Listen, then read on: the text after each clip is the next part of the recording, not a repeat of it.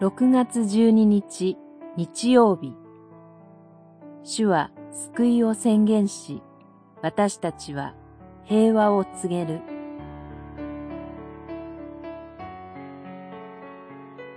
詩編85編。慈しみと誠は出会い正義と平和は口づけし誠は地から燃えいで正義は天から注がれます。85編11節12節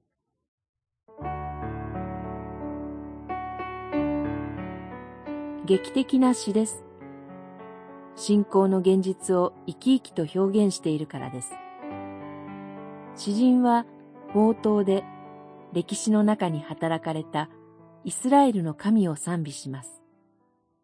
それはエジプトやバビロンからの解放のことでしょう。神が私たちの味方でいてくださることを確信し賛美します。ところが、詩人の現実は厳しいのです。先輩たちから聞かされてきた神は、遠い世界のことのようです。見捨てられてしまったかのような不安と悲しみを抱いて苦悩しています。しかし、詩人は具体的な助けを祈り求めます。集まって礼拝することをやめません。そこに一人の人が呼びかけます。説教者です。回収は彼の言葉に耳を傾けます。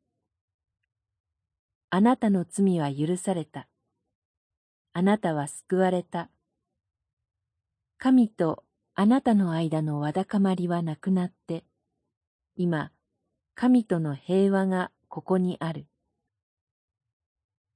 主の平和の福音が告げられます。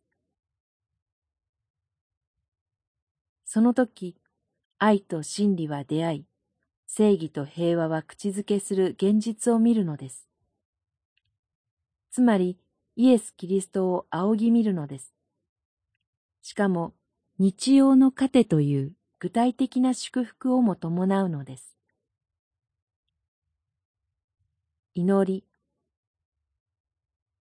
信仰の創始者なる主イエスよ。信じていながら現実の困難の前にすぐにたじろぐあるかなきかの信仰者です。しかし今朝、あなたの教会で告げられる主の平和の宣言を聞かせてください。そして、この平和を作り出すものとしてください。